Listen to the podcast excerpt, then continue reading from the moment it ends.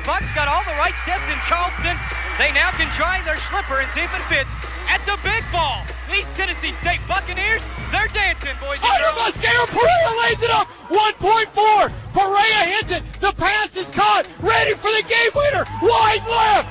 Bucks win, ball game. Is spotting for three, the place is going to erupt. Oh, Deuce Bello, he's going to make Sports Center with an incredible... Jarvis Jones, a game-winner, got it! Ball game, East Tennessee State's going to leave on another... They got him, if he catches it, it's over, ball game!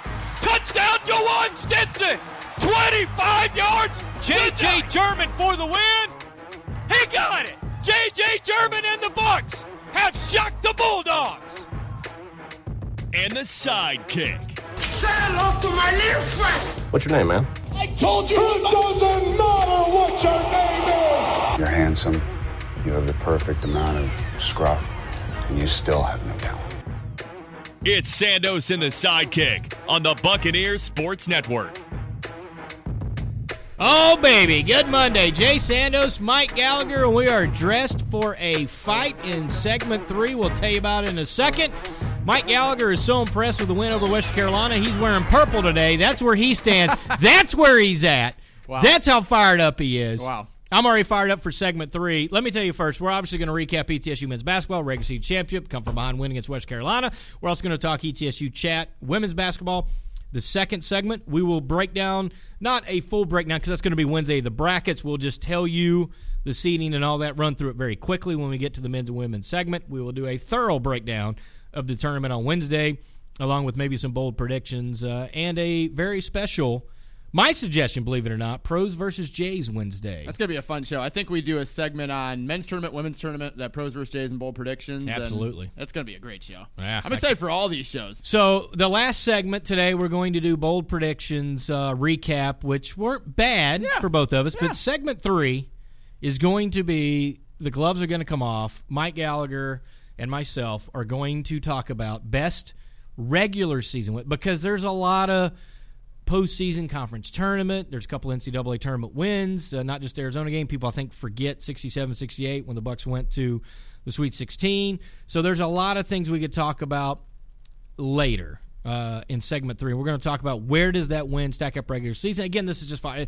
There's no right answer, no wrong answer, but we are going to defend our answers one way or another.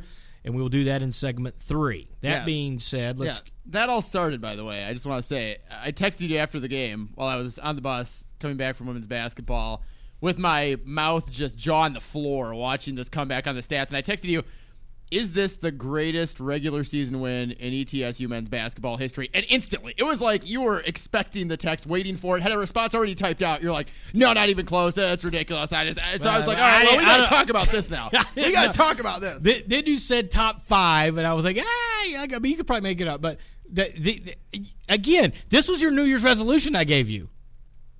Calm it down. Take a breath. Like well, you're I, have, I have for two months, and you've been the guy that's gone over the top hyperbole. That's fair. So now that's fair. I that am fair. Coming back with a vengeance. That's, that, okay, that's fair. All right, well, let's talk about the game yeah. that got us okay. there. Okay. E T S U versus Western Carolina, and in the regular season, and E T S U got off to a quick start. It was twenty to eight, and then all of a sudden, into the first half came, and really about the last ten minutes of the first, I think it was nine minutes and forty seconds to be exact.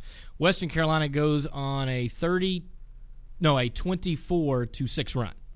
And E T S U's exactly where they've always been, Mike. Down at half, having to come back. But then it wasn't just that. It was the fact that Western Carolina kept answering the bell and ended up leading with a couple minutes to go with a pretty healthy margin, and then E T S U able to come back and pick up the win on the back of Patrick Good. And it really was all about that man, Pat Good. Pat has an, an undeniable belief in himself as a player, and he's not afraid to take sh- to, to take big shots and make them. There's a difference between taking them and making them, and he made them. I, I, I don't really, I don't have any expert analysis on that. I, I can't tell you that. Yeah, we drew up a bunch of good plays because I'm not. I don't think that's the case. I think it was the same plays we were running in the first half.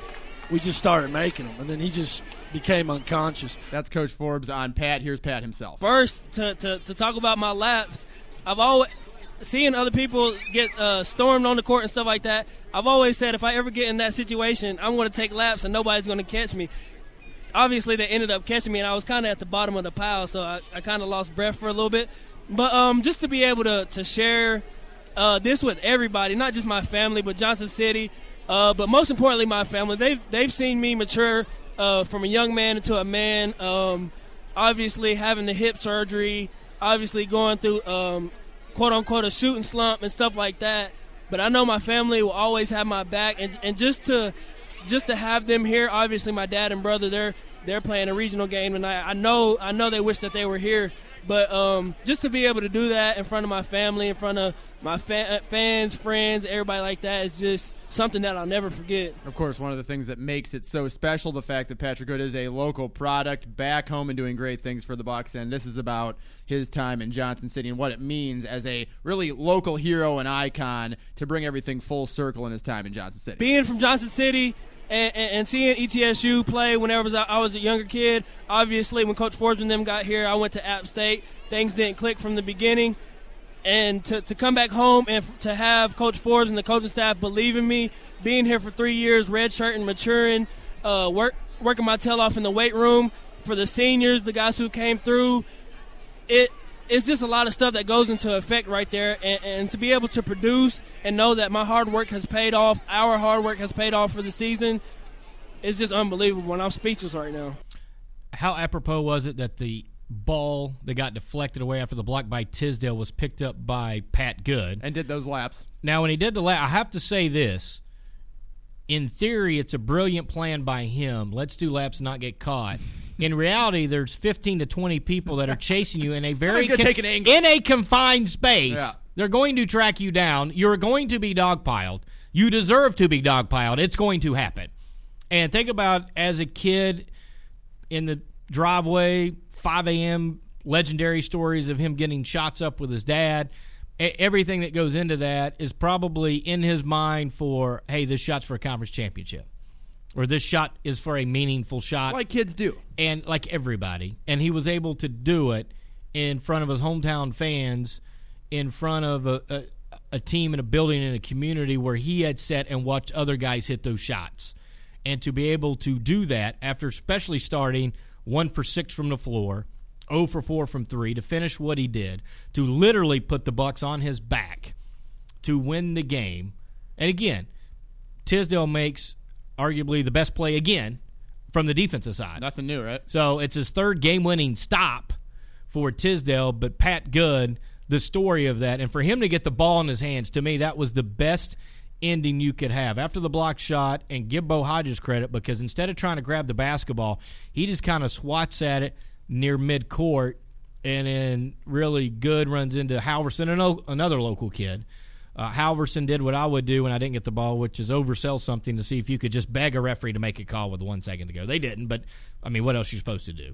And Good be able to take one dribble, and I thought maybe he picked up the dribble and ran a little quickly, but I don't think anybody was going to stop the game at that point in time because nobody was going to catch him or foul him or anything. So uh, it it was unbelievable. seventeen points, the last four oh eight for Pat Good, and a storybook ending for the regular season for this year for him with still more games to play in Freedom Hall. And Trey Boyd talked about it in the post game of that Wofford game with you, that this was like a storybook, and if they could seal – the regular season title on their home floor, cut down the nets on their home floor with the seniors, that would be a storybook. I don't think anybody could have foretold and seen into the future to see just how much of a storybook it would be. With the local product, the guy that's been around, left, came back, has such a heart and passion for this area, and like so many of these uh, E T S U men's basketball players this year, is just such a good dude, and you feel so good for him, and really has grown up before, as he mentioned, fans' eyes, coaches' eyes, teammates' eyes, but his family's eyes as well. Do I have this right? Seven threes in the last eight minutes?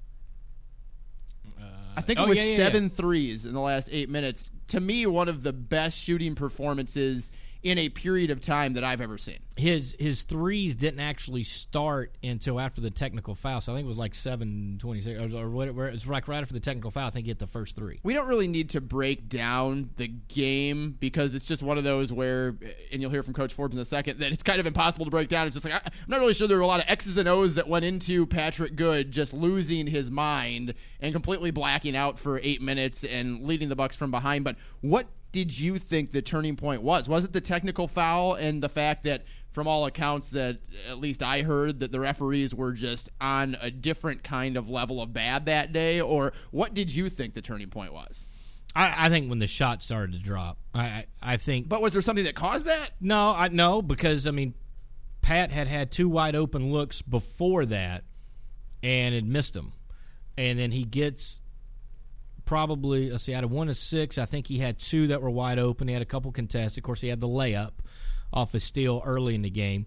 But once he got that clean first look to go down, and he actually had a three right before the technical foul, so I was I stand corrected. But before that happened, it seemed like it wasn't really – things weren't going right. And as Coach Forbes says, you look like a genius when shots go down. Because at one point in time, they stopped calling plays and even motion, and the team, who has had a high basketball I Q this year, knew to get the ball, and the guy that has the hot hand, and that's what makes this team special. He's the seventh leading scorer on the team. And he goes for twenty-six. Think about that. Like, when you're game planning, and, and I know he set the career school record for single-game threes at Western last year. Right. But he didn't – I don't even think he even scored the, the first game. Or if he did, it was it was a non-existent game for him. I'm sitting here thinking there's no – I'm like, when you're trying to game plan, you game plan for everything. It's hard to game plan for the seventh or eighth guy. And the seventh guy throws twenty-six points on the board. oh for three, zero points. No, no point. So he goes from – so he's not a guy, particularly right now, that you are trying to take out of the game. Do you know he's a shooter? Absolutely. Are you game planning against other people? Absolutely. And then he burns you the rest of the game for the game winner. And that was, by the way, the first of his six games where he had just three combined points and made just one field goal, that one for twenty-two stretch before he has busted out in these last five games. Now, he did throw in – the six against Samford and the quiet day against Wofford as well. But outside of that, fourteen against V M I, thirteen against Furman, and then obviously the big twenty-six-point day against Western Carolina. My mouth, as I mentioned, was just kind of open wide for that first three that he hit to cut it to four. And then I damn near dislocated my jaw when he hit the second one after the turnover by Dotson on, what was that, an offensive foul with one thirty-one to go. Uh, and it cut, it cuts it to one with Good making yet another three. It's sixty-four to sixty-three. And just seeing how the game was unfolding, then Faulkner turns it over after the Good three. And E T S U actually has a chance to take the lead with one oh seven to go, get the ball, and Good actually misses a couple of shots, which was a shock coming down the stretch with how hot well, he, he was. He airballed one, which was kind of shocking, too. It's incredible how that goes from shot to shot. Like, you're locked in, and then all of a sudden throw in just a, a terrible attempt, and you're right back at it the rest of the game. But Dotson misses two free throws. Western truly did have things kind of unravel on them quickly with those couple of turnovers, the offensive foul, the missed free throws. But then McRae hits the three with thirteen seconds left, and I'm like, unbelievably, this game is not done for Western Carolina. Right when it looked like they were going to take the victory with, what, a seven-point lead with one fifty-seven to go, and I think it was a ten-point lead with like four thirty to go. And we'll talk about in segment three the win probabilities as they were. It was like ninety-three at one point for Western, then eighty-eight at another point, and just icy. I mean, a bigger shot you cannot find coming down right after McRae hit that three. And it actually reminds me of, uh, was it Citadel two years ago, coming down the regular season stretch where David Burrell had the big alley-oop to give E T S U the lead at home. The Bucks were in a conference title race in the regular season. Burrell off an inbounds play, just a massive throwdown on an alley-oop. And then Zayn Najdawi comes down twenty seconds later with the building going crazy and on the road hits a three. And I think, was that the first of the three losses in four at the end of the season, the Citadel, yes, where Najdawi hit yep. that three with, again, just ice in the veins. And speaking of full circle, that was, I think, Patrick Good's first year. He wasn't playing yet, but he had transferred back in and was sitting out with a red shirt uh, after the transfer rules coming over from Appalachian State. And so to see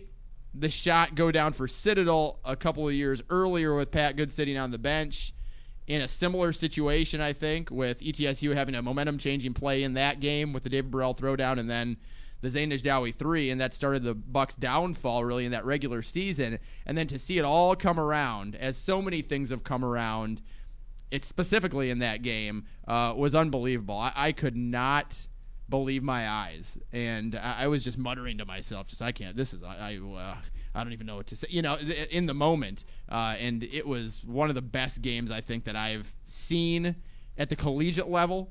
Uh, certainly one of the best since I've been here at E T S U. Uh, and Coach Forbes shared some thoughts post-game. I did a podcast this week, and a quote came up that I that my dad taught me a long time ago, and, and I think this is probably the definition of our team, is that, you know, the re- there's a reason why the windshield on your car is bigger than your rearview mirror, because what's out in front of you is more important than what's behind you. And I think if you can use that and correlate that to our players and how they think during a game, they just are never down. They're always looking ahead. They're always fighting. They're resilient. The final stats for the regular season in twenty twenty. Of course, there's the postseason coming up, but after all of these conference games during January and February, E T S U was plus nineteen in the first half, plus one twenty-six in the second half. In February alone, minus ten in the first half, plus one oh seven in the second half. And once again, I thought that they had dug themselves too deep of a hole, and they just keep finding ways. Now, is it worrisome that this is a trend, certainly over twenty twenty, and specifically lately in February, that the Bucks just don't play their best in the first half? Because right off the bat, I thought when it was twenty to eight, game was over. You know, this is exactly what you and me were expecting going into the game. I think I said there was absolutely no chance that Western Carolina would win this game. Now, uh, incredibly, on the back of Patrick Patrick Good, we ended up being right, but they were right on track for a blowout win. I thought it was going to be twenty twenty-five, and then Western makes the run. It's a six-point deficit at the half, and consistently they found a way. It just does make me wonder about March. Now that we're here in the postseason and the stakes raised, can you continue to win like this? It seems like every time you do, you get closer to it biting you in the rear end. I, and every time you think this is the time it gets. You're right. It, it has it. You're it's, right. I'll say this, too. I'm a big stat guy. You're a big stat yeah. guy. I do a lot of analytical things and do, and there, there's some things analytics can't tell you, and there's certain times stats lie. And you look at almost every single one of the stats. Western outshot E T S U fifty-three to thirty-eight percent, from three, forty-two to thirty-one percent. Free throw line, Bucks were better, but my goodness, Western Carolina shot fourteen more free throws, mm. made seven more free throws.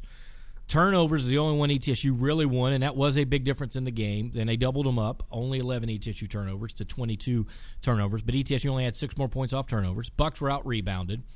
Uh, they did get more offensive rebounds by six, but only led to three extra points. Points in the paint, Western Carolina won, which I thought would be a difference maker there. So a, a lot of normal stats that you just look at and don't see score, you go, man, Western Carolina won the game. The other impressive thing, and I think I said it in one of my last clips, I think when Patrick gave E T S U the lead, the can you top this, Western Carolina was six for their last eight from the floor, and E T S U was five of its last seven. So it wasn't like teams weren't still kind of locked in, and Dotson's not a great free throw shooter, right. And he did have a chance to ice and, and did, excuse me, and did not. But he still had a fairly good day at the free throw line for him at six and thirteen. That, that's still above or right at his average. So he was he was right at – he missed his first three and then missed his last three. So he was pretty good in the middle. But that being said, it was a unbelievable display by Western Carolina, who did hit shots in some big moments, including the McRae shot. After Steger had a pretty good look and didn't get it, the offensive rebound from the local kid, Halverson, he kicks it out, and McRae just cold ice. And let's talk about this. If Faulkner stays, and I still think he does not because of all the new rules now, I think he will grad transfer if he graduates because he wanted to prove himself that he could be the guy. So he goes to Western, becomes the guy. He's got a shot legitimately to be a player of the year. He's going to be all league, no doubt. So the question is, does he think he can stay at Western win, or does he live in a world like guys do? I'm going to go play at a bigger school and see what I can do. If he stays, and I think he should, you look at McRae's is going to be a sophomore. Cork is going to be a sophomore. Harris is going to be a sophomore. Halverson's got another year. I mean, they've got a pretty good little core group. They do lose Dotson, but Cork has proven, at least against E T S U, when given minutes to play, he had the career-high sixteen points against E T S U. Now, he only had fourteen minutes, but he still had five points. So he's still effective in the time that he was allowed to play. Didn't miss from the floor, six rebounds, too. So, I, I mean, I think Western's on the uptick. I think they did a good job to fight, tooth and nail and and not wilt. And again, other than Dotson and the free throws, they still were able to come back and hit a three with thirteen seconds to go and get an offensive rebound. So it really wasn't like they uh, just folded the tent and went home, right? When it started to go bad, they still managed to hit shots.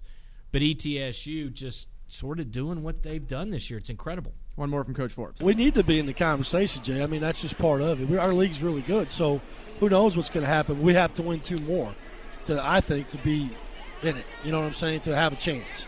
I'm not saying we'll be in it, but to have a chance. And our, our kids know that, and um, they, they play they play that way. Um, I don't know. It, you know, that's our second regular season championship in, in five years, and I, I thought the turning point in the season, for we, we could believe we would win it, is after losing to Furman and going to Greensboro and winning without Jerome the very first game.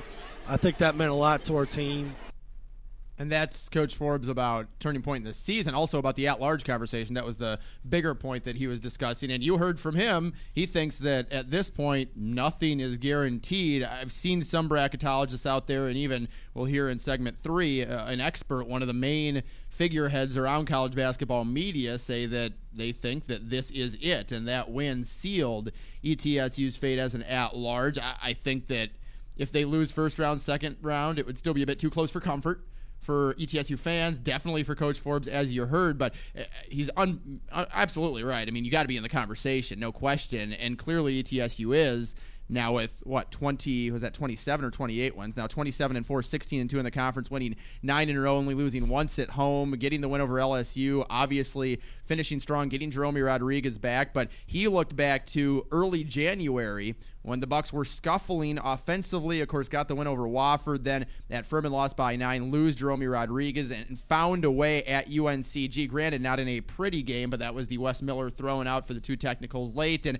I still contend that that game was by no means decided in the favor of U N C G before the technicals. I still thought E T S U was a seventy or eighty percent favorite to win that game regardless of the technical fouls, but outside of Wes Miller's blow-up, E T S U was still in pole position to get that victory, and it's sparked them since, only losing to Mercer in what was just a game that kind of jumped up and bit them, really unexplainable, just kind of happens in a long season. Outside of that, they've won every game since then. I'm not sure if you have a different point in the season where you think that it was clear, and I know you're kind of inside the pessimist, and you never want to say, oh, this team's got it, no doubt. You're always trying to, I think, as any good member that covers a team does, looking for the flaws and looking for the areas where the team may fall. Of course, still cheering for the Bucks as the voice of the Bucks, but uh, that seems like a, a good point of the season to point out if you're Coach Forbes, because it showed E T S U overcoming adversity in a tough stretch of the year. I, I think the loss at Furman to go back and win at Greensboro clearly kind of got things quickly instead of sort of like a couple years ago where it's like, ugh, man, you lose a couple of those, you're behind the eight ball, now you got to figure it out. I think the the Mercer loss at home certainly was a, a call that was like, hey, guys, like, and because E T S U had been so dominant at home and led like ninety-four percent of all minutes played going into that game, and then to be thoroughly handled, and let's just be honest, they were handled in that game. Nice game plan, good execution, shot making, everything you could go into it, okay? Uh, and Mercer deserves all the credit in the world. But for E T S U to immediately come back and play, and again, Greensboro's been on the back end of two losses. They've been the get-right game. So, you know, and they beat U N C G. They were down, what it was, a twelve or fourteen early, seventeen early, whatever it was, and E T S U flipped script and won by seventeen. I think they were down maybe fourteen and won by seventeen.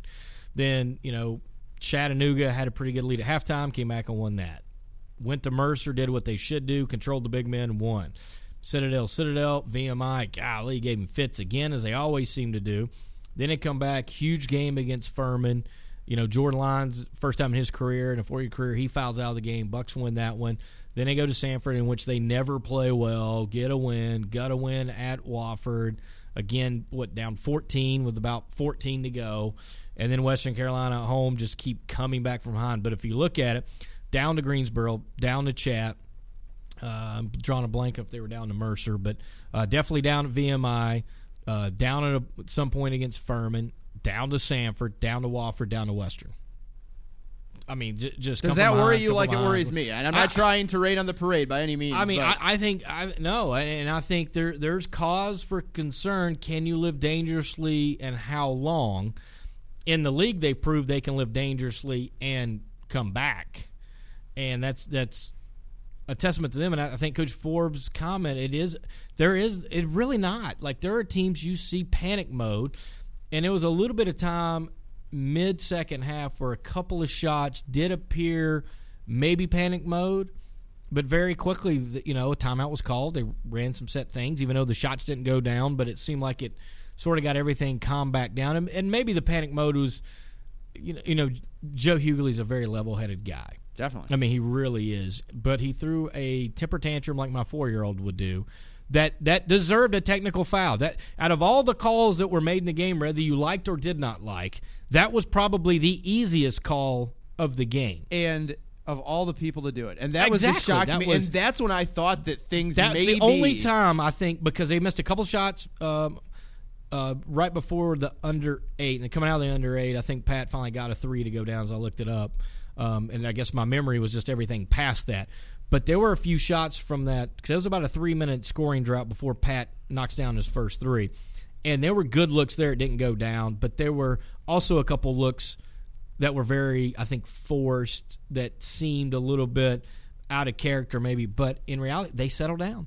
And and they self-police. That's the one thing that I do have a fir- firsthand view. If people don't pay attention during a timeout, especially at home, I sit right next to them. Right. And a lot of places I sit across, and I like sitting across from them better for the simple reason I get a better view of how people handle timeouts. But I am huge into body language and sort of how teams respond going into a timeout and how they look coming out of the timeout.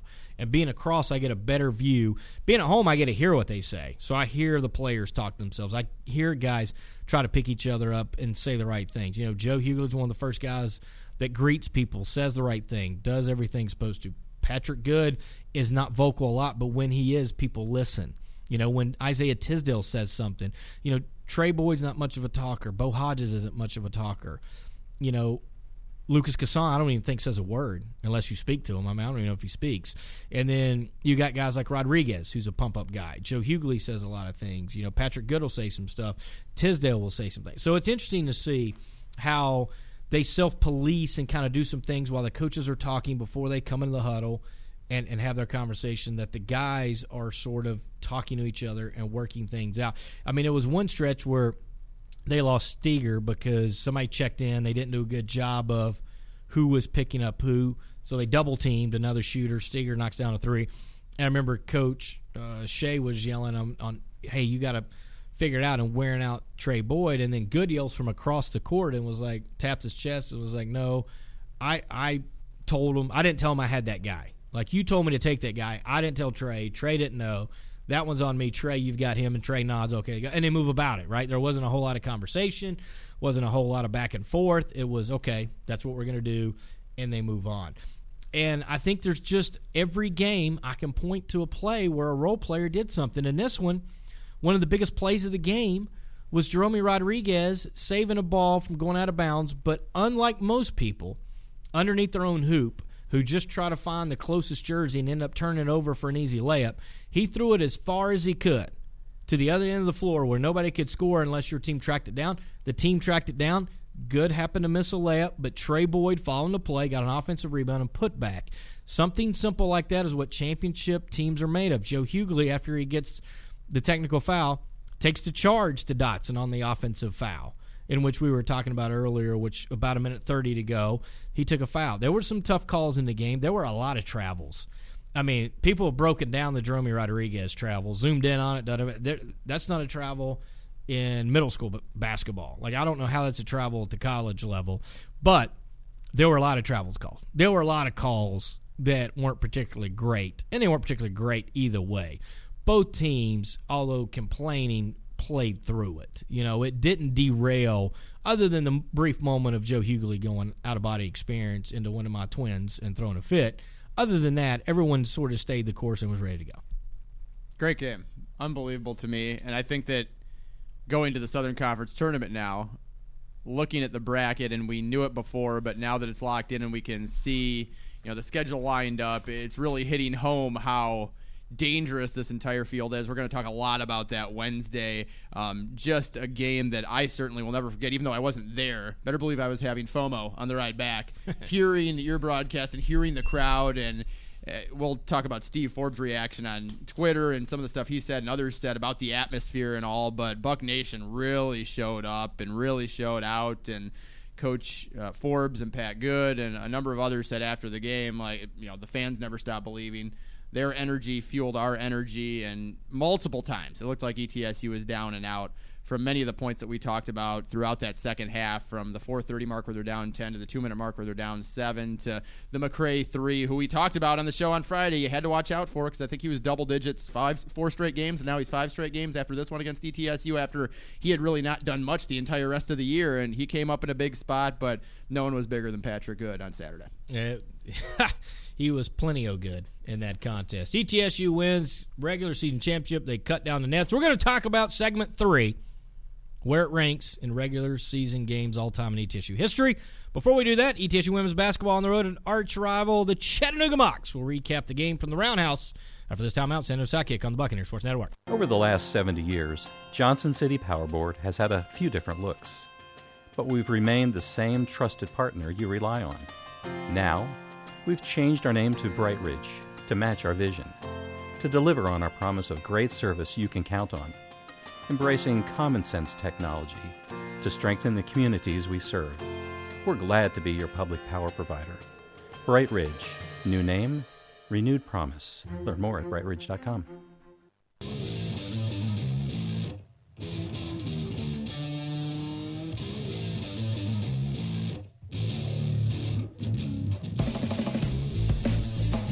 Sandos and a sidekick back with you. Jay Sandos, Mike Gallagher. Segment two here. E T S U women's basketball on the road at Chattanooga. Not a triple overtime thriller, but still a thriller as well. E T S U got three ladies in double figures. That's usually been the magic for them to pick up a victory. Problem was Chattanooga had four players in double figures and foul trouble again against Chattanooga. It seems to always be Chattanooga when the majority of the foul trouble happens. Happened again inside the Roundhouse. Yeah, how about that? Shocking. twenty-six fouls. Was Rob in the game? No, Rob was not there. No Fessler? Tim Bryant, oh, Adrian Gilmore, oh, Larry Mellinger. It's always a Timmy, isn't it, somewhere? Timmy! You just hope it's anyone where you can add a Y to their name, clearly. Well, that's fair. Uh, big games for Micah Sheets and Elise Stafford, but yeah, you talked about it. twenty-six fouls. And that's the second time in two games this year that E T S U has been whistled for twenty-six fouls, and they only had thirteen fouls, of which they were the beneficiary. So twice as many fouls called against E T S U as there was against Chattanooga. Six for six from the free throw line, the Bucks. You figure that would be a good omen. Try and get back there, and I'm sure E T S U did, and we saw them try and do so and go down low and not get some calls that it looked like there was a lot of contact on. Micah Sheets and Shania Jackson were uh, forcing the issue, and Elise Stafford, as we mentioned, had a great game. Good to see her bounce out of kind of a mini slump. She's been a bit inconsistent since her really big three games from the beginning of February through that first week of February, the first to the eighth, where she was averaging twenty-one points per game and was doing a lot for the Bucks, seven rebounds per game too, and she kind of fell into a lull, but then back above twenty, three of five from outside, and she was fired up in that first half when she was starting to hit shots, see them go down in front of E T S U's bench, let out a big scream when she hit one of them and ended up having twenty-one points. She's the nominee for the Player of the Month for E T S U women's basketball because she won double figures five of the eight games. But when you're fighting not only Chattanooga, but also Tim Bryant, Adrian Gilmore, and Larry Mellinger, I mean, thirty-three free throws for Chattanooga. So now it's, I believe, fifty-nine free throws that Chattanooga shot in their two games against E T S U, and the Bucks have shot like twenty-seven. So it's it's difficult, no question. And Chattanooga was shorthanded. You know, Pare Penny is out. She's in a boot, so she won't play for the remainder of the season. They played seven bodies, and Rona Wusiaba was one of those seven. She played only four minutes. So really, you got twenty-two bench minutes, and then the rest of the quote-unquote two hundred minutes, it's one hundred seventy-eight of them went to the starters, and they got good days from Ebony Williams and Bria Dial, Abby Cornelius, Lakeland Bolden.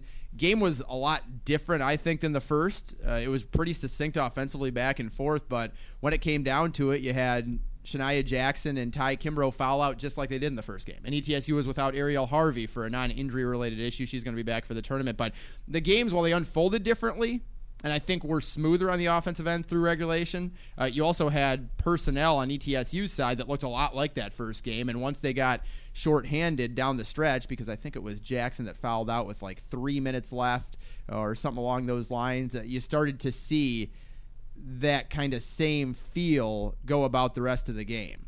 Um, it's really when Chattanooga, I don't want to say took over by any means, uh, but with that last foul on Jackson, that is when Chattanooga pulled away a bit. And while E T S U had chances down the stretch, uh, once again, it was a good free throw shooting team in Chattanooga hitting their free throws. Uh, Nakia Burks and Lakeland Bolden, fittingly for their two seniors, had the last four points that sealed the game.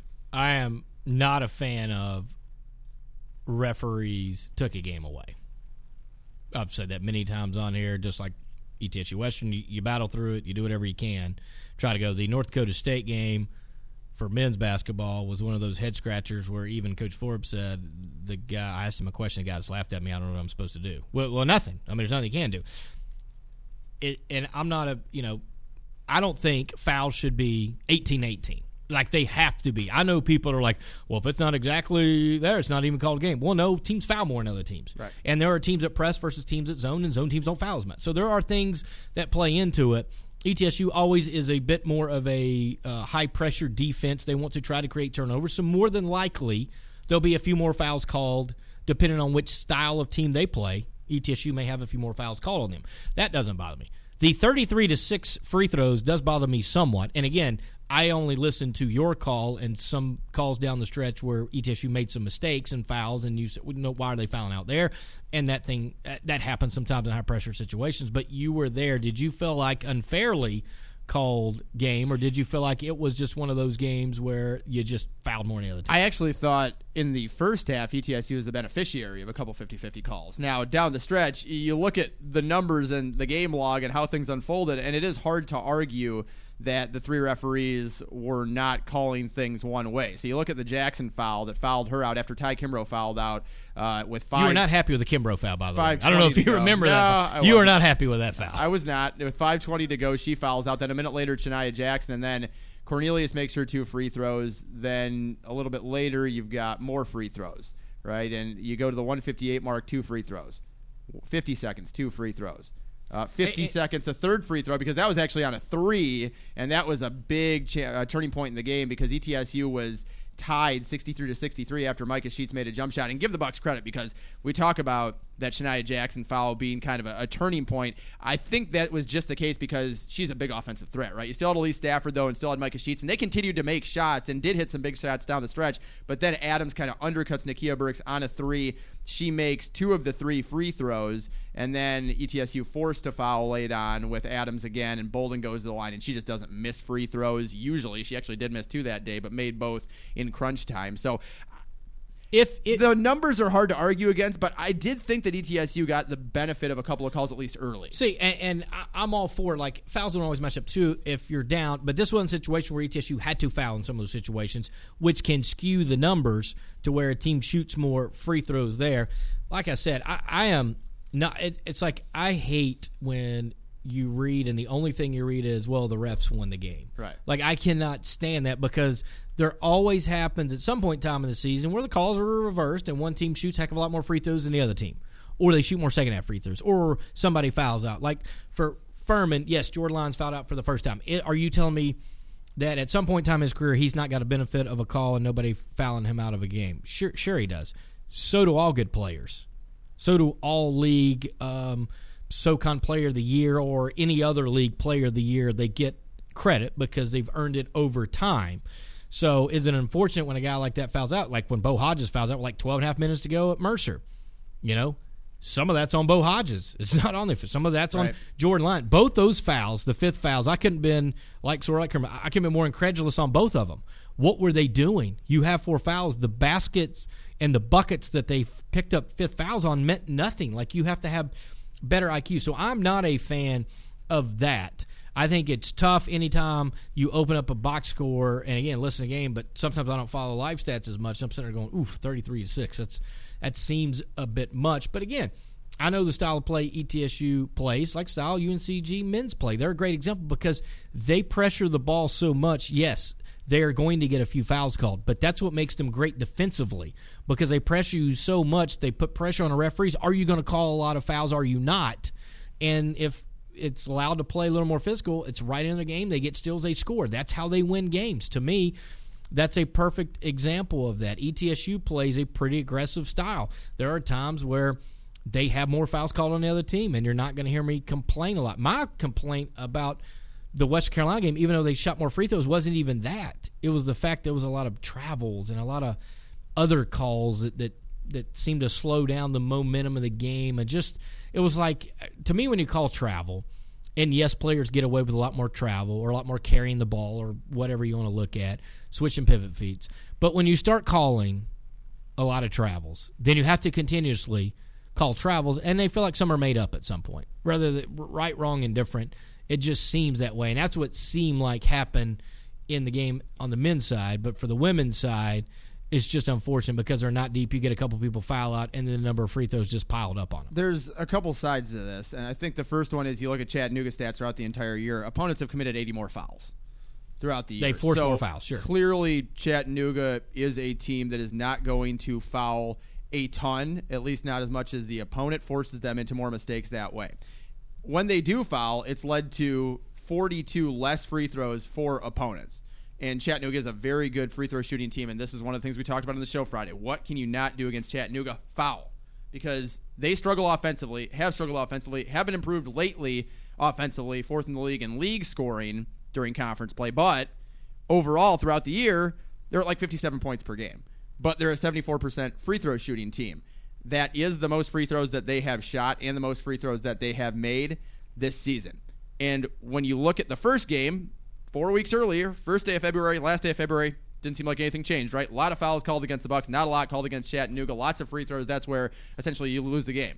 And if you're Brittany Azell and you look back to the North Carolina A and T game, you remember that one where there were thirty-seven fouls called on E T S U, which is a ghastly, ungodly amount to think about. I mean, not even close. That's just on one team. Not even close to that many fouls have I mean, been I mean, it was called. Only thirty-nine in the E T S U-Chattanooga game, period, and there was thirty-seven on the Bucks. Think about that. And not even close to that amount have been called against E T S U in the previous eight years, and that's where the game-by-game runs out, so I wasn't able to go back and look at how far it does go. But it's very possible because there weren't even thirty fouls called against E T S U over the last eight-year period, let alone thirty-seven, that that's a program record. So I'm sure looking at the totality of everything throughout the year and things mounting, piling up, and losing games at the line when E T S U has, I'm sure Brittany Azell looks at that and says, this is absurd. They're all against us. Why does every refereeing crew that we have seem to do this kind of thing? That being said, I did think the E T S U got a couple of calls. I did think that there were some fouls that were avoidable specifically down the stretch, and that hurt the Bucks. And Chattanooga was zero for their first ten from outside, and then two for eighteen on the game, and the Bucks were nine for fourteen from deep. They were shooting the ball exceptionally, but they really stopped taking a lot of threes after they got hot. And, and I know that you don't want to live outside the arc, right? The percentages are going to catch up with you, but when you're that hot, it was frustrating not to see E T S U continue to go outside the arc. Uh, Lakeland Bolden's a great free throw shooter. Chattanooga shoots the ball really well from the free throw line, and while there's two sides to it, I think that I understand both of them, where if you're Chattanooga, clearly this has been a trend that you've developed over the entire year. You don't foul as much as your opponent, and you, once in a while, will force your opponent into high numbers of fouls, which lead to free throws. For E T S U, that was the case this time around. But if you're on Brittany Azell's side, you probably see it the other way, right? And you look at how things have gone throughout the year, the fact that your numbers have dwindled, the fact that, once again, in the same game, two players fouled out, this, two of the same three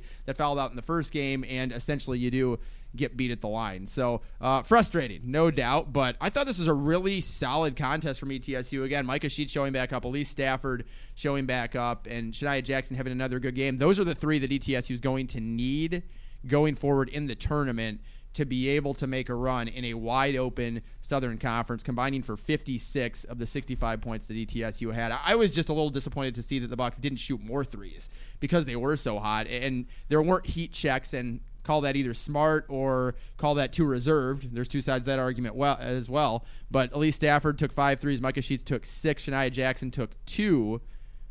And you made, what, eight of those?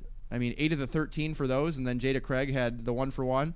I almost would have liked to see more of that, and seen a heat check or two just to see truly how much the Bucks were feeling it. It, uh, I was really hoping, for a lot of reasons, they won the game. Number one, of course, my hatred of Chattanooga always plays into effect there, but uh, or my disdain, I guess I can say it a little nicer. But because the women's division is so crazy in the Southern Conference, I felt like if they could have got this road win, and they're still clearly, I've seen all the results in the league. No, nobody should scare anybody in the league. But if E T S U, I think, could have got that one, a lot of momentum. Still would have been the sixth seed. Didn't really affect where they're seeded. Um, might have affected who. I actually don't think it would have affected who they played, because they would have. Uh, oh, yeah, I guess it would have, because Furman played Chat again. They would have played Chat again, which would have been a great matchup. I agree. And then maybe U N C G in the semis, and then maybe Samford championship game, which, again, none of those teams really jump out at you as, ooh, I don't want to play them. And I, that's the thing that I think was disappointing. Some of the things that have happened last several games, I think E T S U has made some good strides in. You know, clearly, if they can get three players in double figures, it's going to be good. If they can shoot, you know, forty-four percent from the floor, and I don't know they're going to shoot nine of thirteen from three every game, but I think they will get to the free throw line more, which, again, we've talked about. That's one of the strengths of the team. Here's the other side of it. We have to remember that E T S U was top five in the nation during the non-conference season in free throw attempts and free throws made. They earned a lot of those fouls, no question. They were aggressive. They were going to the rim. They were creating contact, and they were on the front foot, and they earned a lot of those fouls. They made sixty-eight percent of their free throws. The fouls that were called on E T S U leading to free throws for opponents, opponents only made fifty-eight percent of their free throws in the non-conference. There was a big disparity there, and I think there's an argument for things catching up to you in that regard of the game. E T S U was much better in terms of getting to the line and converting on their attempts in the non-conference than they have been in the conference. In fact, they've now been outshot at the line percentage-wise and in terms of attempts and makes by opponents during conference play. There's two sides to the coin, and while E T S U, again, earned a lot of their trips to the line, nearly all of their trips to the line. I can't think of a lot of bad foul calls, really. Uh, of course, now I'm biased, but uh, bad foul calls throughout the non-conference season that got E T S U their free throws. But you go into the conference season, it just is difficult when you have the numbers that E T S U does and you're not gifted with a ton of traditional, true, consistent scorers. Of course, Micah Sheets and come and go, Shania Jackson and Elise Stafford have been kind of on and off, and Kaya Upton's had a good game here or there, but when you were shorthanded, when you were without your main attacker, Erica Haynes-Overton, you still were doing the job of going and being aggressive and getting down low and getting opponents in foul trouble and making the most of those opportunities, and the Bucks have been good free throw shooters the entire year. In fact, the best free throw shooting team that they've had in eight years. So they've lived the right way offensively, but were you going to have opponents shoot fifty-eight percent against you the entire year? You know, that number changing and opponents getting more free throws in the conference season. If you look over the entire year, I guess it doesn't surprise me a ton because it is a long season. And when things go your way in that aspect of a game, really more of a third-party subjective type uh, por- portion of the game, if you catch my meaning, with referees and fouls being so, you know, um, up to the person that's calling them's discretion, uh, it evening out, I don't want to say is fair or just, but it seems to be an area that was going to do so at some point if you look over a twenty-nine game season. And percentages tend to work themselves Correct. out. It happens one way or another. I, the only other thing I, I would point to that was huge in this game was E T S U did force fourteen turnovers, but they only got ten points, and that seems to be an area where if they put up, you know, a one-for-one or better, the, the likelihood of winning clearly for them because they can get easy buckets out of that, right? You get a point off turnover. They had seven steals, so half of the turnovers were by steals, live ball, and opportunity to go score, and they got ten points off that.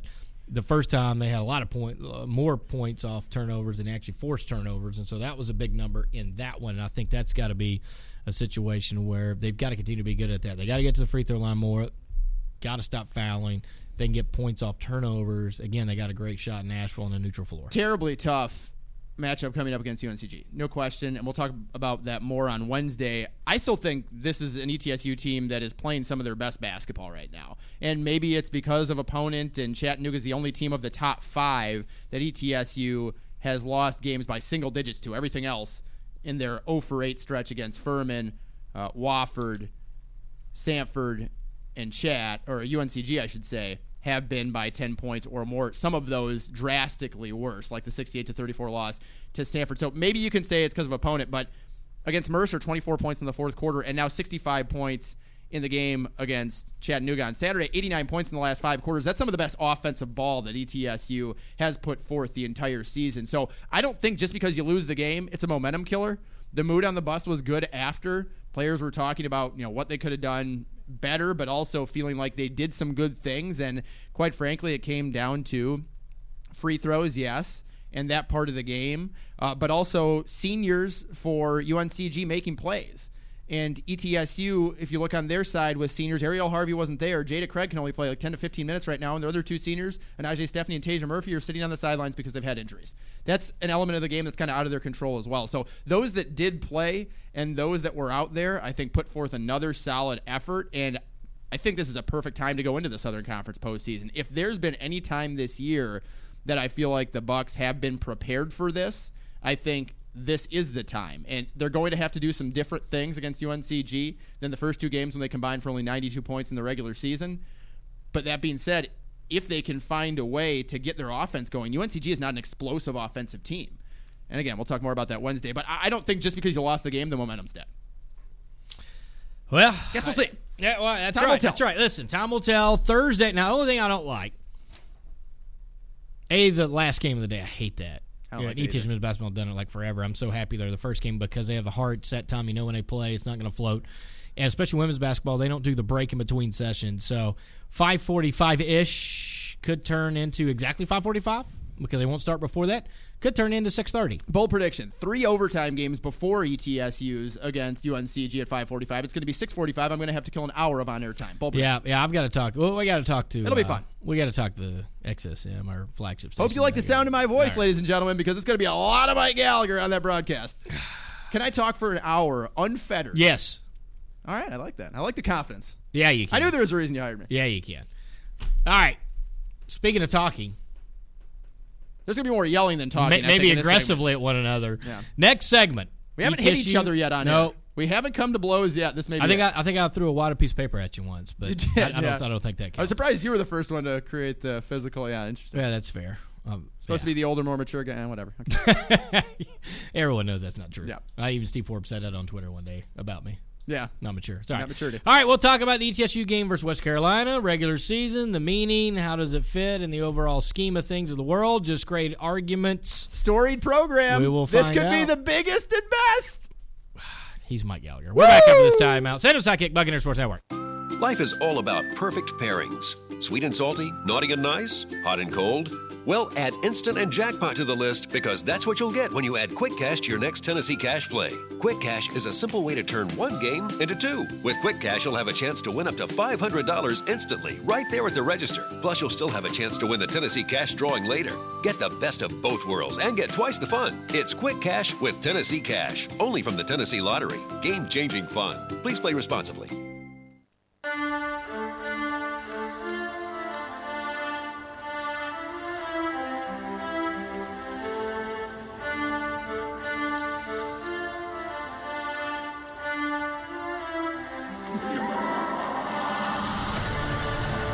Santos and the sidekick back with you. Segment three.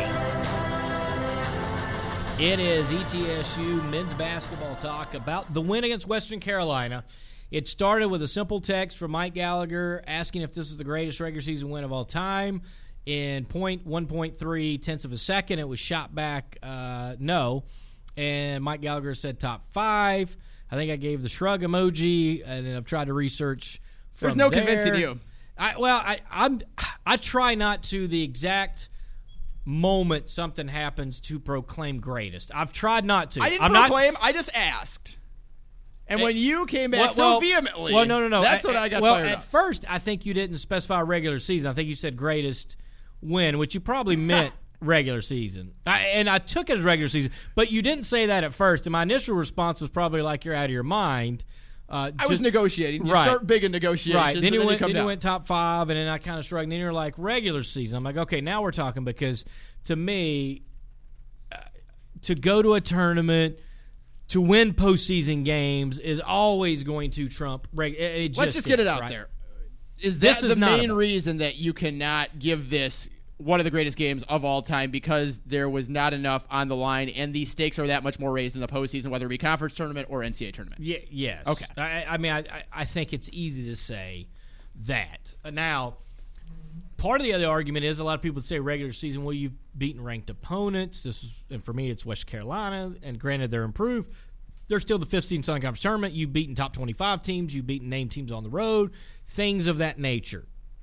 I think the good argument part coming back from you is, but what was on the line there, right? Like, like time and score. T- right. Just like in a game, time and score. You have to know your situation, and I think looking at this situation, the stakes were set, and they were very high, and it was a situation that you can't often match, right? And that's just by happenstance. It's by how you set yourself up, but the team was going for their regular season record and wins, the outright Southern Conference title, to keep an at-large alive, and you had a guy that came down the stretch that's a local hero, someone that's known around the area. When he came back, everyone was fired up. He's had his ups and downs. He's matured. He says all the right things. He's a good kid, and he was the guy that did it for his hometown. There were so many things at play, and to be on the verge, and the way it unfolded, by the way, obviously, down ten with four thirty to go, down seven with one fifty-seven to go, the way it unfolded, the drama, the intrigue, and all of the things that we just talked about being on the line, I don't think you can blame me in the moment for saying, wow, this is truly a one-of-a-kind opportunity, chance, and happening for E T S U men's basketball. But you and me talked off-air, and I was very impressed with the list that you've come up with that says there are some well, other just, contenders. Right, right, because I'm just, it's one of those things, too. It's like, you know, greatest of all-time players. There, there's so many different games. Basketball's changed. Conferences LeBron. have changed. I mean, just three points. I mean, Tom Chilton played without a three-point line. And doing this research, he's still the all-time single-season O V C leader in scoring with thirty-two points a game without a three-point line. Wow. And still leads to this day. E T S U hasn't played in the league in seventy-eight, seventy-nine, whatever and, that was. And what we talked about when we were going over how we were going to discuss this is I was like, basically, I'm the guy that you have always thought that I am, that I'm the LeBron over Jordan guy. I'm the new school guy. I'm the whatever is the fresh thing of the moment. This is how you portray me. I'm not saying it's how I am, but, it's there, exactly how he is. But there is an element that is true about that. It's not always the case, but here and there. And I okay. definitely am on that bandwagon now, just like I am when you and me get in LeBron-Jordan arguments. All right, so let's go over just a few victims sure. that, that E T S U has beaten in the regular season. Because I've got counterpoints this, for all this, this by this, the way. This is in random order, not my tops, but in random order. E T S U's knocked off Xavier on the road, Dayton, Georgia Tech, Arkansas, Mississippi State twice, Georgia, most recently L S U. Now, eighty-two eighty-three, the same year, won on the road. Now, this was a very good Barry Dow team, twenty-two and nine, twelve and four, got beaten in the championship game, so had to go to the N I T to play Vanderbilt. Won at Ole Miss, at South Carolina, at California in the same year. In eighty-eight, no, no, eighty-nine ninety that year. E T S U goes to N C State, ranked fifteenth in the country. This is before Les crossed the picket line and went to N C State. E T S U wins by double digits. Unranked team, goes in there, puts themselves on the map. They go on that year to beat Tennessee Wake Forest. The next year is maybe the most impressive collective wins they had in a single season. They start the year by winning at B Y U versus Sean Bradley. They win at Cincinnati, which gets them ranked nationally for the first time, which – I put that on there because it gets them nationally ranked for the first time. They continue right after they get ranked. They rattle off wins against N C State, a second win against George Mason in the same year at George Mason, at N C State. No, actually, I'm sorry, that game was at home, N C State. And then they win at Memphis, or Memphis State as it was back in the time. Also, twelve thousand two hundred forty people were in attendance at that N C State game, which got the Bucks ranked to top ten in the year. So the first ever ranking for E T S U. I think the importance of that is certainly uh, needs to be noteworthy. Another game that I think needs to be noteworthy is the first year, and a game that I actually wasn't there for because I was in Iraq at the time. two thousand three oh four was the first invention of the Bracket Busters by E S P N. And this is before the watered-down version where you signed up early and, like, I don't know, one hundred teams were technically in it. And then maybe the top four games were televised. Everybody else, they just put regional games, and you'd play Radford or something. It didn't matter.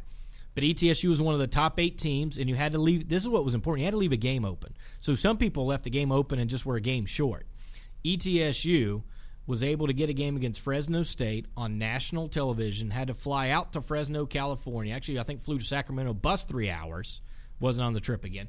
But nationally televised, and the whole theme of that was if you win the game in front of the national televised audience, that that was going to help you in the at-large conversation, which E T S U did win.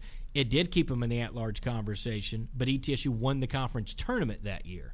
But that win, similar to this one, except this one wasn't on national television and wasn't a part of an E S P N-driven uh, sort of mythical bracket buster game. That's the first one, and I'm only going to pose a couple to you because I'm going to rattle off, and otherwise we'd be here an hour. So I'm trying to keep this under an hour. The first one I'm going to pose to you, actually I've got three. The first one I'm going to pose to you is beating number fifteen N C State, right? Unranked. This was the year that the Bucks first went to the tournament. Almost beat Oklahoma, right? Jennings fouls out with about fifty seconds to go on the mythical foul. Bucks have the ball with a chance to be the first sixteen seed ever to win. But that is moot. We're not talking about That's that. Moot. We're talking about N C State on the road. This is what most people say is the defining win of the mystery years. It really got everything going for four years. Go. What time of year was that game? Well, clearly a non-conference game is in December. Well, that's not true because the Fresno State Bracket Busters non-conference, that was late February. But that game, the N C State game, was in November, December? No, it was December. December. It was December eighty-nine. December.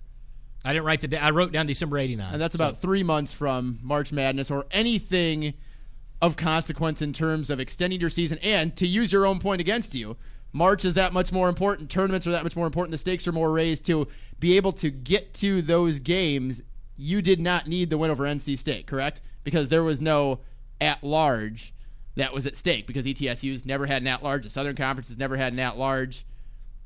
And it was a great win in retrospect and looking back at what that led to, as you said, tone setting, getting E T S U on the map, obviously the kickoff of probably the greatest era in E T S U men's basketball history. All those things, undoubtedly true. To me, the one game cannot stand on its own because there was not anything on the line in terms of getting to the most important time of year, to use your own words, the time of year that trumps all others, the time of year where you can truly be on the map, and there is that much more that you can accomplish.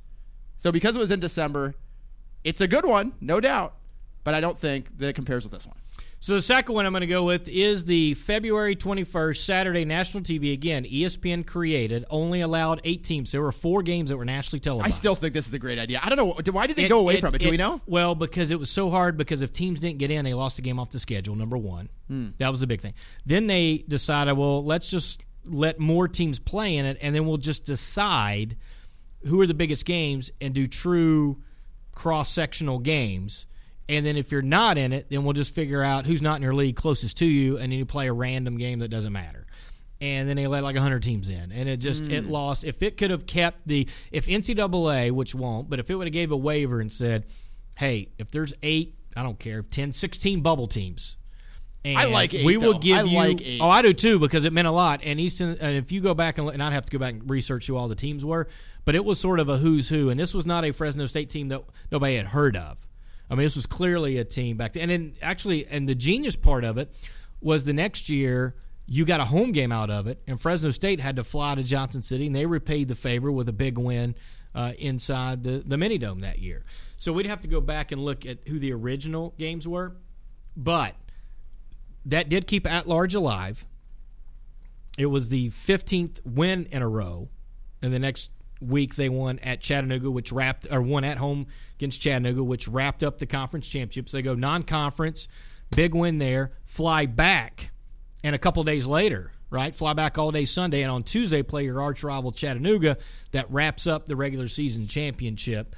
Again, oh three oh four we're talking about. So Fresno State, national televised, all the who's who of college basketball folks are watching. There wasn't a whole lot of games. I mean, E S P N put this on in a display all day, mothership, everything you can talk about, and they were able to win that one, sixty-six sixty-two. This, to me, is a very intriguing one because I was just a tyke when this all was going on, and I did not even remember the Bracket Buster series, which I now have fallen deeply in love with over the last two hours. We've talked about it as a person that rapidly reacts to things and overreacts sure. to them has. It's the greatest thing you've ever heard now. I cannot believe that it is not still a thing, and I think it is a crime and injustice to sports humanity.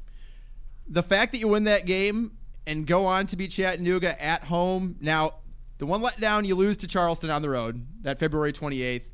But considering the large audience, considering just the ideation that E S P N came up with and putting us up against Fresno State on national T V, and that being meaning a lot at that point, being a bit of a springboard to March, uh, fantastic. Uh, love the concept and love the idea. Uh, do not know the specific details of that game, but it was a close game, very exciting game, national T V. I think it's a bit odd having that non-conference game as late as it was. That's what makes it great, but that's also what I think takes away from some of the importance of it in terms of conference and, again, the ultimate thing that does get you to March, because the Bucks, again, did not need an at-large. You and me talked about it. Would they have gotten but, an at-large? But, but, but Boy, again, it would have been close, well, because no, no, they would have been twenty-six and six if they lost in they the were get just like this team. They were getting team. They were getting votes in the top twenty-five. Right. So here's the argument. Would have been close. You, you've looked back at it and said, well, they didn't need it because they won. But the argument is, in the regular season, you don't know True. That they were going to win the conference tournament. True. So if we're just going regular season, True. To me, it kept it alive. It it took not it, it wasn't clear for conference championship. They were fifteen and one, so it wasn't like they needed a lot of help there either. twenty-seven six, all things sort of similar to this year's team. The signature win for this year's team was L S U. The signature win here was E S P N creating something specifically for a national audience to a committee. True. To try to state your case with, you went on the court, you will get a little bit extra help. Now, nobody knows if you would or wouldn't because E T S U won, but at the time, for a regular season, you don't know that. And to argue for you for a second, because I am someone very fair and balanced that likes to go across the aisle and see things other people's way, as you know very much and you've said about me many times. This Never. was a situation where you're going into a stretch like E T S U is. You know, you had one more week, but you didn't know. And with this team right now, E T S U, you don't know. You don't know if they're going to need the at-large or not. So does E T S U winning the conference title, if that does indeed happen this year, take away from this win? I don't think it does, because the game stands on its own. I think that because you got the Southern Conference championship and you did not eventually need that Fresno State win in order to get into the tournament, it does. There were storylines enough wrapped up in this one game, with it being Patrick Good, regular season record, at-large right now, but even take out the at-large, you've still got the records that E T S U got and the local hero Patrick Good doing what he did in front of the home crowd. Keep in mind, this was a home game in front of the home crowd, adds to the atmosphere, adds to the mystique, where E T S U was on the road at Fresno State. I still think that while this game could be one A for me, number one is Saturday. That I'm going to present to the committee of Mike Gallagher only. And by the way, we'd love. To I love some, being we the one would love to have some Twitter conversation on this. Please tweet in response to the show oh, about this if you like. I would love to hear other people's thoughts on this. And, and it, it's too much to tweet all of our things here and the reasoning why, because I think you have to have reasoning why. But yeah. Tweet us your thoughts, your games, whatever. Here's the one, last one I'll pose to you. And I've got about seven testimonials from people that have been around the game and were at the game on Saturday to back up my point after you're done with this. Okay, and then, so and then I may, I may. I'm guessing you'll have something to come back. Maybe with. I may agree, I may not. I'm going to go back to the great year nineteen of sixty-eight. I know wow. You're around. The, of course, we were. One of the better years. Yeah. nineteen sixty-seven sixty-eight, one of the better teams uh, for Madison Brooks, who you call all the games in right now. So, number one, we're dealing with a legendary coach. Awesome. The O V C co-champions, E T S U, Murray State, both ten and four. No postseason tournament. Mm. O V C is like Major League Baseball. We don't go to a tiebreaker. You two figure Ooh. out where to play. You play the game. Winner goes to the tournament. It is not a postseason game because it doesn't stand in the postseason record books. There's no postseason record of it in the O V C. E T S U does not count it as a postseason. It is counted as a regular season for both. It is a one-game elimination. Winner goes to the big dance. Loser does it. Now, because we're not allowing the what happened, I will say that was a team that went to the Sweet sixteen. And would you don't win the, that game, obviously there's no Sweet sixteen sure. in your history. I will say Bucks won seventy-nine seventy-five A mm. couple free throws late to ice the game by Harley Skeeter Swift, one of the all-time great players, to go with Tommy Woods. Mike Kretzer still comes. Mike Kretzer, let me say this, who, who played on the sixty, late sixties team, along with Ernie Sims and some other greats. He drove down for the Furman game from New Jersey, eleven and a half hours, got up five in the morning, drove eleven and a half hours, watched the game, woke up at five in the morning, drove back home to New Jersey. What a legend. That's where my guy Mike Kretzer. What a legend. Let me give a uh, shout-out to him. Because but, of Mike Kretzer, I almost want to vote for this just right now without I mean, even just, an argument. Just, that's it, that's impressive. Done. So, nineteen sixty-seven sixty-eight. And, and the conundrum is I've had to do a lot of research because Major League Baseball calls it Game one sixty-three. Sure. That, that's the best example I can use. Sure. If two teams are tied, they don't they don't care that somebody was twelve and five versus somebody during the regular season. They say if your record is tied after one sixty-two, you go play a game. It is not a postseason game. And the winner counts on a regular season record, and then they advance to the postseason. I say the same thing happened here in the O V C in nineteen sixty-seven sixty-eight. Now, I would I would say in your defense of this, if I would have found that this counted as a postseason game by the conference and by E T S U, I would say, okay, I would D Q it myself. Neither one did. The only example I can go to, because everybody has a conference tournament now, so there's no rules on this, and you can't go back and find a – trust me, I tried. I can't find a nineteen sixty-seven sixty-eight O V C rule book of tiebreakers or non-tiebreakers or this one-game elimination game. Even you haven't been around the league and you can't see that long. Yeah. Well, and I and – different O V, league, O V C, to be fair. I was going to say, O V C, my knowledge Maybe you were on the O V C. Good. I don't know. Uh, let's just say, that being said, the one game, mm. wow. still regular season – to go to the tournament, there is no conference tournament. This is your do or die. Ugh. And you win seventy-five, seventy-nine seventy-five with a couple free throws late to ice the game with all that riding on the line by one of your great players, the late Harley Skeeter Swift. Go, Mike Gallagher. I'm going to sit back and cross my legs here. Go. You make some good points. I almost would argue that this is in a category by itself. But I don't and know if honestly I, probably is. But I don't know if I can do that because we are saying regular season games, and despite the format and how you get to the tournament and all of the different intricacies that there were back then differing from what there are now, it's hard to disqualify it simply because I think when you look objectively, it's not the postseason because there was no postseason until the N C double A tournament. It's not the regular season, but technically it is the regular season because you're trying to decide the regular season champion. You're deciding the regular season champion. So how do you do that without it being a regular season game? I can see this one both ways. I will say I think this is the most compelling argument you made so far, especially considering, and I, I know we're trying not to look at right. what happened at the end of the season. Not supposed to. But I mean, that's a pretty significant happening, and knowing that it came down to those final seconds and one of your greats hit those free throws, I mean, that is ultimate clutch. And we thought Patrick Good was clutch on Saturday, and he was. But can you imagine the pressure, knowing that it is literally do or die? And you probably have the belief as a player in your mind that, hey, if we win this, and there's no stopping us. Like, we're going a long way, right? You know how much is on your shoulders, and to clutch up and do that, and to just have the scenario what it was, uh, very compelling. I'm not going to make a choice. I do want to present all right, let's hear what you my got. arguments. Firstly, and these are all witnesses, testimonials, people that have been around basketball, people that were at the game Saturday. I've compiled what I believe to be one of the deepest and most impressive, if I may pat myself on the back, which obviously you know, me being me, I will, arguments okay. to support an argument that I'm making probably across all of podcasting history. Okay. Firstly, mm-hmm. Steve Forbes knows a little bit about basketball, fair? He's not biased at all. Go ahead. Well, I'm just saying. He's been in a lot of buildings.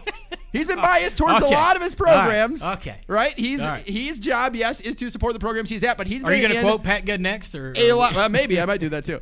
He's been in a lot of buildings. He's been a lot of places. He has supported a lot of programs prior to the one okay. that he's at currently. He's been around the game a long time. All right. His quote. On Twitter, you can find it, at Forbes E T S U Hoops. Someone that has a pretty good knowledge of basketball. The past thirty-one years I've coached in some of the loudest venues in all of college basketball. Today, Freedom Hall stands with them all. The last four minutes of the game were as loud as any place I've ever coached. Our loyal fan base helped will our team to the SoCon Championship.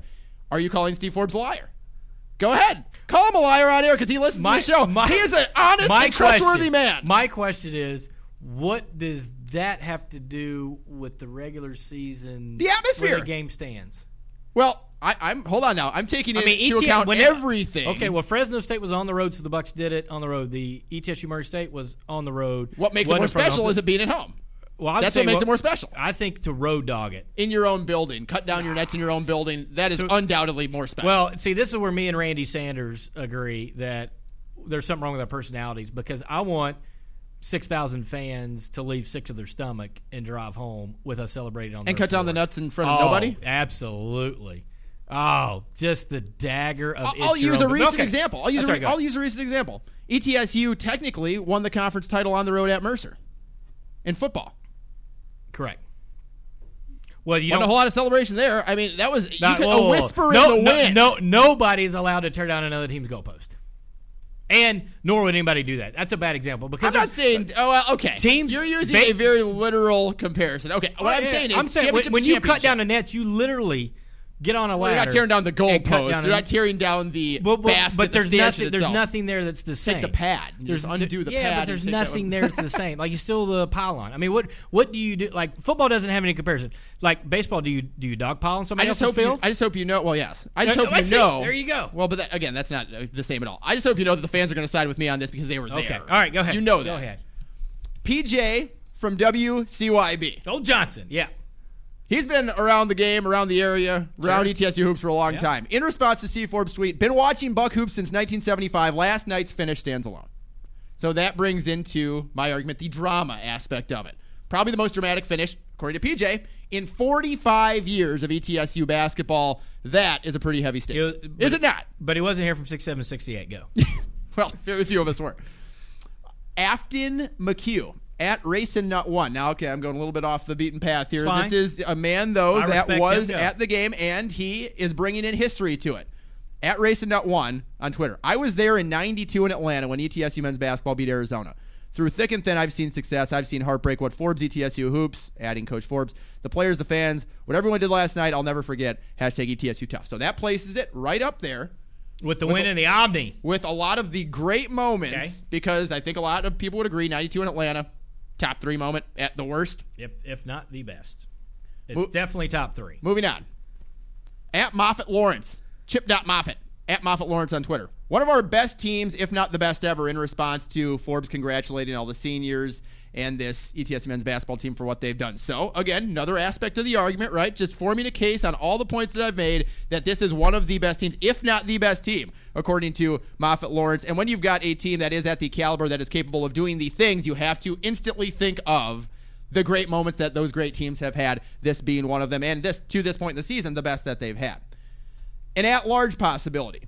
Another point I've made, here's a recognizable name. Seth Davis. I think they're fairly comfortably uh, in, a, in a position to get an at-large bid. There are going to be a lot of bubble teams with an eleven-point win at L S U. They've lost four games all year. They're forty-first in the net. Again, I'll predict if they lose in that tournament, they're going to the tournament, and they will not even be in the first four. They'll be in the main bracket. Well, I hope you're right. So do I, Clark Kellogg.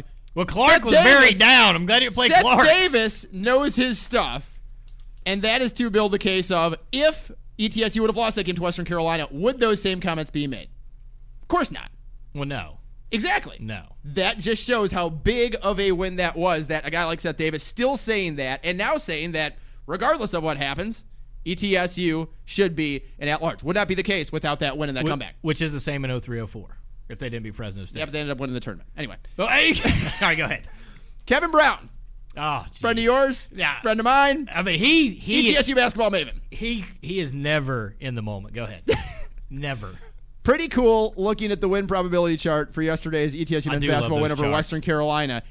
Western Carolina had a ninety-three percent chance to win at fifty-seven to forty-seven. That was with four thirty left that we talked about. Then eighty-eight point four percent chance to win at sixty-four fifty-seven. That was at the one fifty-seven mark. We also talked about that. But the final with E T S U being one hundred percent shows why you always play until the end and why their hashtag E T S U tough. The drama aspect, the comeback aspect, the we're down and out, and even the computer numbers say it's over. There goes our at-large. There goes our program record, twenty-seventh regular season win. There goes the cutting down the nets in your own gym with fans cheering all around you. Pat Good doing laps. ninety-three percent chance. None of that happened, and E T S U still did it. Drama. I feel like that's a lot. And I, the, the charts really, I started to fall in love with them during football. It's like a lie year. detector right. with this one. It's oh, just yeah, up and a, down, up and down. I You're mean, lying. There's a couple of things that have happened that, that I've been able to broadcast. The twenty thirteen uh, baseball team went to the tournament. They came from behind in literally every game, last at bat, win, go to the N C double A tournament first time since the eighties. It was one of those, like, man, like every time you thought, like, okay, this is – I mean, even Kevin Phillips, I remember the first game I got it going, they pinch hit. The freshman Kevin Phillips hit like one eighty-two, and he hammers one. That the ballpark gave up three home runs the entire conference tournament. He gets one of them down the line to tie the game, go to extra innings, win the game.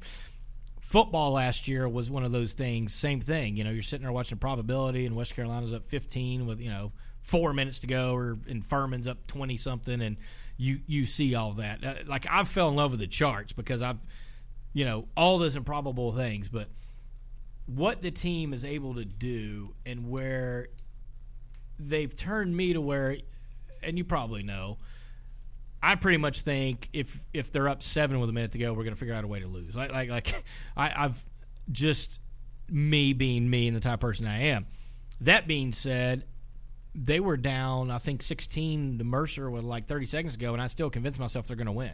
Like, it's amazing to me how this team has been able to not just convince me, but nobody left the building.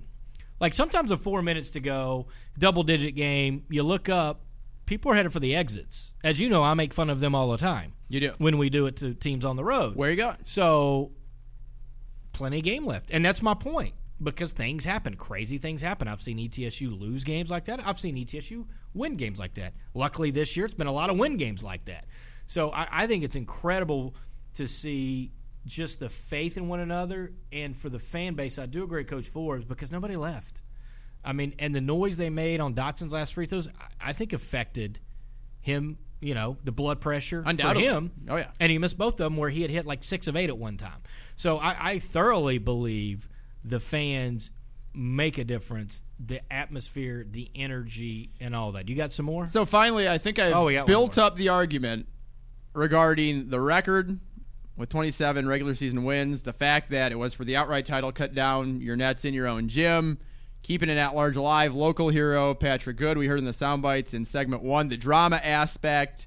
I think I've done a pretty good job appealing to. Is there a butt coming? The largest, I think, win in E T S U's regular season history, and even brought in experts on the situation like P J from W C Y B.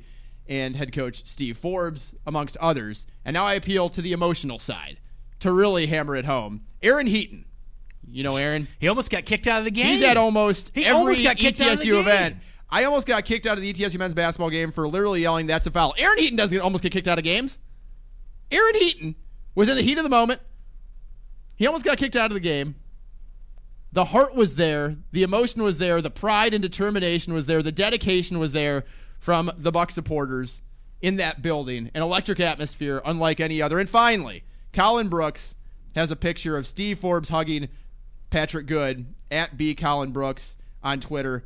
And there are clearly tears coming down the face of Steve Forbes. Steve Forbes cried. And Steve Forbes is not a crier. He is not. And this game brought him to tears. How do you know he's not a crier? Educated guess. Okay. Uneducated guess, whatever. You know, and in fairness, I, I don't think he is either. Um, Aaron Heaton almost got kicked out, and Steve Forbes cried. Can you think of another situation in which both of those things would happen? The heart in the building that night. Well, the easiest thing is unlike, Aaron Heaton getting kicked out. Well, fair enough. Probably. But the heart in that building, unlike to me, many times in E T S U men's basketball uh, history, though I'll, I think you have made a very compelling point for at least two more too. games. Let me just say this. I, I do think sometimes, sort of like the going back to a very simple argument with um, – and it reminds me of Austin Herron crying at the end of the Furman game, right? That's what that reminds me of in football. Is uh, that not the greatest comeback in E T S U football history? Oh, yeah. Statistically, oh, it is. Oh, it's, oh, you're all on board that one. You know, I give this one the number but one. But you okay, didn't give yeah, that the greatest okay. win in the history of everything. So – I do think sometimes people do don't just live in the moment. Like right now, we should live in the moment on the special team, the special year. No, you don't the want special to. that. And then next year, maybe we can talk about legitimately where we will. Stand. We will. Thank you to P J All from right. W C Y B, Steve Forbes, Seth Davis, Kevin Brown, Aaron Heaton, Steve Forbes again. for shedding a tear I because it was that special to him. Chip Moffitt and Racing Nut won. I, I, I pretty much think because you got to talk last you won. That's okay, though. Let's talk bowl predictions after this yes! time out. Victory!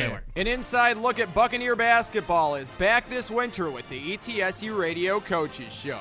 Monday nights all season long, Steve Forbes and Brittany Azell join Voice of the Bucks Jay Sandos live from Wild Wing Cafe at seventy-one Wilson Avenue in downtown Johnson City. It's a six o'clock start as Forbes and Azell field your questions, reflect on results, and preview upcoming action.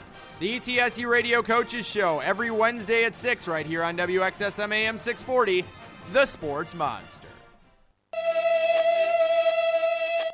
Everyone in the stadium and across the N F L world is aware that quarterback Andrew Luck decided to retire.